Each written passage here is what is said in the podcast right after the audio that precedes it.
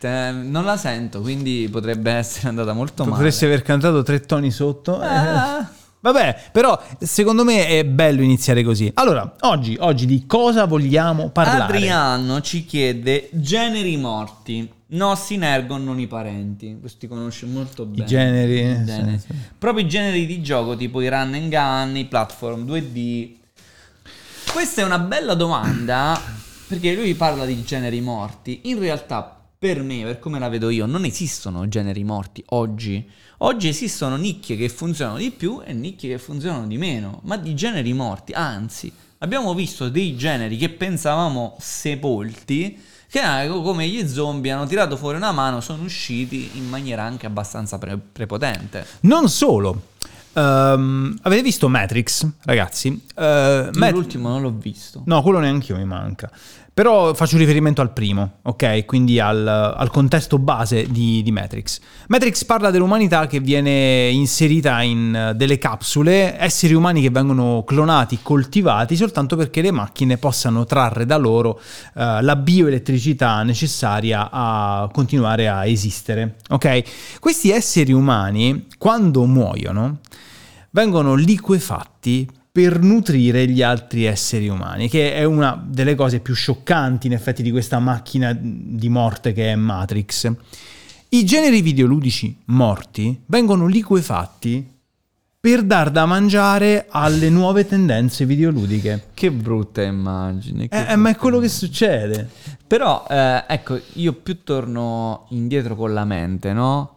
Eh, ho un cabinato a casa e ogni tanto mi trovo a, a fare zapping eh, videoludico e cerco un attimino di capire eh, anche dei giochi che non, non avevo mai visto prima.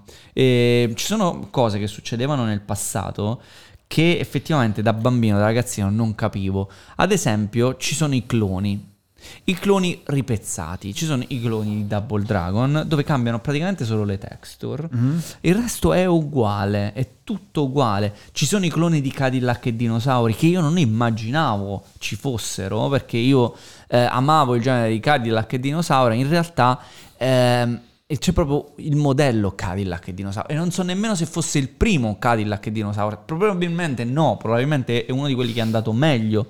Ehm, ecco, sta roba qua, ehm, più la rigioco, più dico ok, mi piace, sono un appassionato del genere, ogni tanto eh, torno indietro, ma è un genere effettivamente morto oppure no? Cioè, Cadillac e dinosauri sarebbe un gioco oggi morto? Il picchiaduro a scorrimento di quel picchiadura tipo. a scorrimento perché effettivamente di tutti i generi ehm, c'è magari Tetris, l'arcade, Pac-Man Mhm. lo trovi in tante salse differenti però ecco uno dei generi che non ritrovo più è il picchiaduro a scorrimento Io quest'anno ne ho giocati diversi perché mh, la, la faccenda è questa. Eh, è difficile vedere un picchiaduro a scorrimento che non sia in qualche modo nostalgico.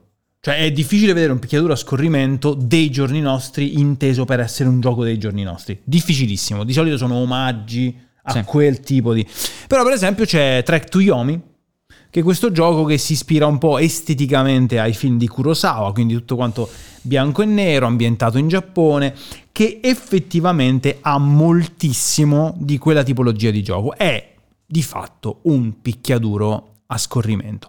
Così come tanti altri giochi vogliono andare a emulare i vari Double Dragon, i vari Cadillac e dinosauri, però loro lo fanno in maniera molto ruffiana, come a dire "Ah, siete cresciuti in quell'epoca, eh, allora vi facciamo tornare bambini". No, Trek to Yomi, devo dire, è uno dei pochissimi giochi che riescono a dare nuova vita al genere senza far finta di essere negli anni 80 perché mi sono veramente rotto i coglioni di questa cosa. beh eh, effettivamente se andiamo poi a, a tirare le somme eh, i generi, ripeto, come, come ho detto all'inizio, ci sono, però sono poco giocati. Track to Yomi è uno di quei titoli che comunque Di nicchia. lo- di nicchia, ma lo hai sentito. Sì. Cioè ci sei arrivato. Se tu vai a vedere il sottoborgo di Steam, dei giochi che devono uscire ogni giorno, tu ne trovi centinaia mai sentiti prima. Mm. Anche di sviluppatori che magari non sono nemmeno troppo piccoli. Quindi il punto è, oggi generi morti esistono. secondo me c'è eh, c'è sempre, c'è sempre qualcosa che viene riemulato, riadattato e, e, rimesso in circolazione sotto altre forme, esattamente come nel passato succedeva per um, i picchiaduro a scorrimento in cui si cambiavano solo le texture, ma solo le texture, pure i, i modelli dei, dei palazzi, i modelli delle cose erano uguali, cioè era una cosa assurda, se poi ti farò vedere perché se no non riesco manco tanto a spiegare. Ci sono proprio modello di gioco Cadillac Dinosaur, Cadillac Dinosaur, Dinosaurs, ehm, sparato su altri personaggi uguali, stesso, stesso modello, uno, eh, uno, un po' più forte, una, la donna. Quindi il codice identico. È uguale, è uguale, ma cambia, eh, cambiano magari qualche mostracchio, ma solo la texture, perché anche i pattern di, di, attacco, di, di attacco, e di difesa sono, sono gli stessi, cioè fa, fa paura. Ed è una roba che io non, non, non pensavo esistesse, ma in realtà tornando adesso indietro e eh, ripetendo quello che, che, c'era, era solo che non me ne accorgevo da piccolo. Ma probabilmente all'epoca, mm, io adesso non so come, come, funzionasse all'epoca la questione dei diritti, la proprietà intellettuale e tutto il resto, non so quanto fosse bucabile quel mondo, non so se possedendo una copia di un gioco si potesse estrapolare facilmente il codice, credo di sì a questo punto. Sì. E quindi credo che fosse abbastanza semplice, ma se per esempio domani prendessero Far Cry 3 e dicessero raga, codice di Far Cry 3 è gratuito, fateci quello che volete, noi vedremmo reskin di Far Cry 3 penso per mille anni. Eh sì, anche perché è uno di quei giochi che bene o male raccoglie un, un periodo bello importante eh, ed è uno di quei giochi che ha fatto la differenza eh, entrando di diritto in un, in un periodo storico e rompendolo. Sì, Sta succedendo qualcosa nel nostro studio? Ah, ok, ok, a posto. Ci siamo, ci siamo, ragazzi. Eh, vedo, vedo, persone che si muovono circospette.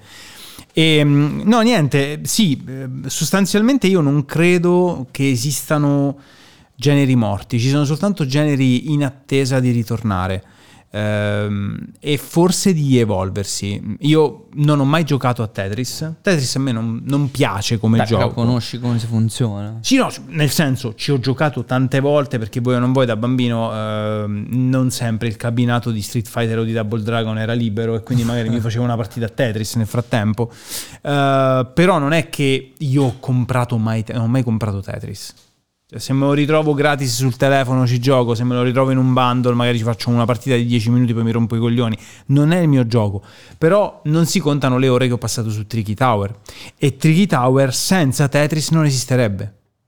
Esatto, esatto. Quindi tornando al, al punto focale, i generi morti non esistono. Cioè si può parlare di generi che vengono giocati meno, anche molto meno, ma non esistono generi morti in effetti non c'è un genere che si possa definire morto. Nemmeno Pong. No. L'hanno ritirato fuori il cadavere putrefra- putrefatto di Pong eh, e, la, e lo hanno piazzato sui cellulari. E funziona bene. Funziona bene perché è un, un, gioco semplicissimo. Pong è quello con eh, le barrette e una pallina in mezzo e tu ti devi rimbalzare la pallina. Ogni rimbalzo aumenta un po' la velocità, quindi aumenta anche il grado di difficoltà nel prenderla. E ce ne sono quanti ne vuoi, ce ne sono di versioni migliorate, di, di versioni uguali, identiche, ehm, anche su, su cellulare. Ci giochi in due, ci giochi contro la CPU, però è sempre lì. Sì, ed è, ed è interessante vedere come certi meccanismi semplici come quello di Pong funzionano sempre. Cioè Pong è un gioco che non riesce ad invecchiare. Se metti due persone a giocare a Pong, anche di 70 anni, capiranno immediatamente come si gioca sì. e, e, partirà subito la sfida, partirà subito la, la, voglia di vincere o di fare meglio dell'avversario. Però dici, è un, un, Pong è un genere che poteva, pot, potevi immaginare morisse con tutto questo 3D, tutte queste cose incasinate, tutte queste lucine a schermo, il 4K, l'8K, il 16K, tutti i K che volete, però eh, se tu metti, ti metti a giocare a Pong, comunque ci continui a giocare, anzi in una festa secondo me vai a, ad attirare anche l'attenzione con un Pong, perché si, si crea quella sfida eh, che è insita proprio nel gioco, quindi non si può nemmeno lì parlare di genere morti, oggi non esiste un genere morto, anche Ultimo Online, Ultimo Online comunque sia è un gioco vecchio ormai, che ha fatto la storia dei videogame, se non ci fosse stato Ultima Online probabilmente non avremmo visto tanti generi GDRosi che si sono poi sviluppati. Grazie Ultima. Ma, ma ehm, c'ha una sua schiera di, eh, di, adepti che continuano a giocarci e ci giocherei anch'io se avessi del tempo, perché mi è rimasta un po' di, di passione per quella tipologia di gioco là. Sì, ehm... e poi è uscito Legends of Aria, che è uguale, solo che hanno ripreso su eh, il, um, ehm, la l'avevi, grafica. L'avevi anche provato? Sì, sì, sì, l'ho provato. E poi te ne sei discostato. Sì, molto velocemente. Ora, io credo che ehm, se forse dovesse esistere un genere morto, morto, morto, credo sia l'avventura testuale. Forse quello è veramente... Però lì si può parlare veramente di genere videoludico.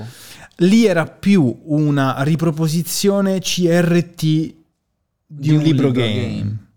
Quindi effettivamente è un genere. Non lo so se... Quello, quel, lì siamo in un limbo secondo me, perché eh, è un testo, è una lettura che tu fai, spesso priva di immagini, se andiamo per vedere perché partiva da DOS, eh, su DOS mh, mm, non si poteva emulare l'immagine, poi, poi c'è stata tutta una, una serie di, di, cose, però inizialmente non potevi, eh, cioè, c'era solo il testo e tu dovevi premere un numero corrispondente alla, alla riga e quindi poi muoverti di conseguenza oppure scrivere un, uh, un, testo corrispondente, ad esempio vai a destra, vai a sinistra, eh, prosegui dritto, queste cose qui. Quello non, io non lo inquadro nemmeno come tipologia di, gioco, di, di videogioco.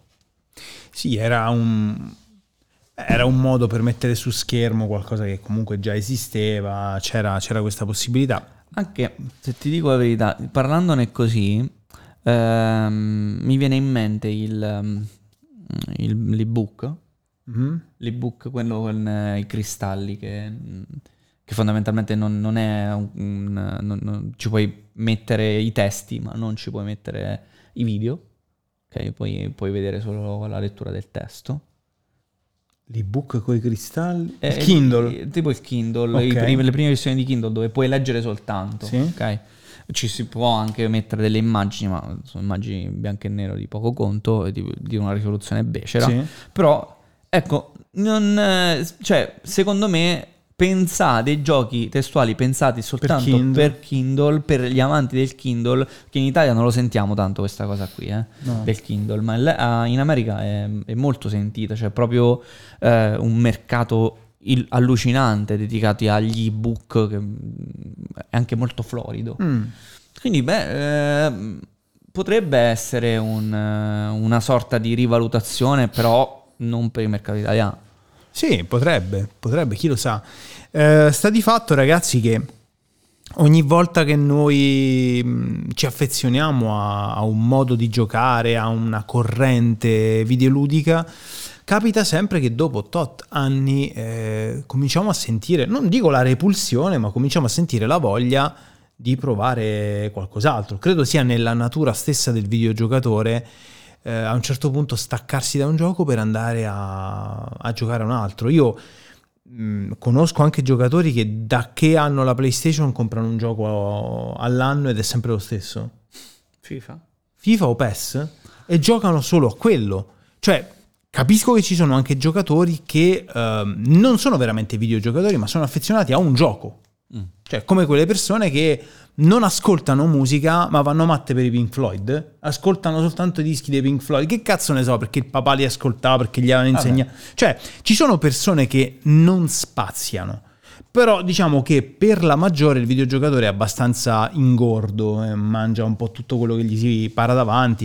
Io per esempio, grazie alla mm, realtà virtuale, ho apprezzato giochi che altrimenti non avrei mai apprezzato, generi che altrimenti non avrei mai apprezzato. Ad esempio, il tower defense e il gestionale, io a, a schermo non li sopporto. In realtà virtuale riescono a divertirmi molto. Così come ehm, il gioco da tavolo ehm, alla Dungeons and Dragons, per dire, mi piace molto in realtà virtuale. Demeo, che io vorrei farti provare un giorno, è veramente tanto bello da giocare. E quindi io ho scoperto anche generi che prima non, non, bazzicavo, semplicemente cambiando un po' il paradigma che sta alla base della fruizione del gioco. Sono riuscito a infiltrarmi anche in ambiti che non erano i miei. Quindi il videogiocatore credo che sia fatto così. E quindi ogni genere, soggettivamente, muore. C'è stato un periodo che giocavamo solo a Counter-Strike Source. Guarda che Counter-Strike Global Offensive eh, rimane in top dei giochi più giocati. Più eh. giocati. Tra il primo e il terzo posto vale al massimo. Cioè, mostra al secondo, al primo, poi al terzo. Cioè, sì, comunque sì. rimane uno dei, dei, titoli più non più per noi eh in no, non per noi globalmente stiamo sì, dicendo globalmente. però dico noi uh, col passare del tempo abbiamo cambiato tante volte sponda. Cioè tu adesso, per esempio, se dobbiamo parlare del gioco che stai giocando di più, Range Simulator. Vabbè, anche lì è un problema mio e lo ammetto candidamente.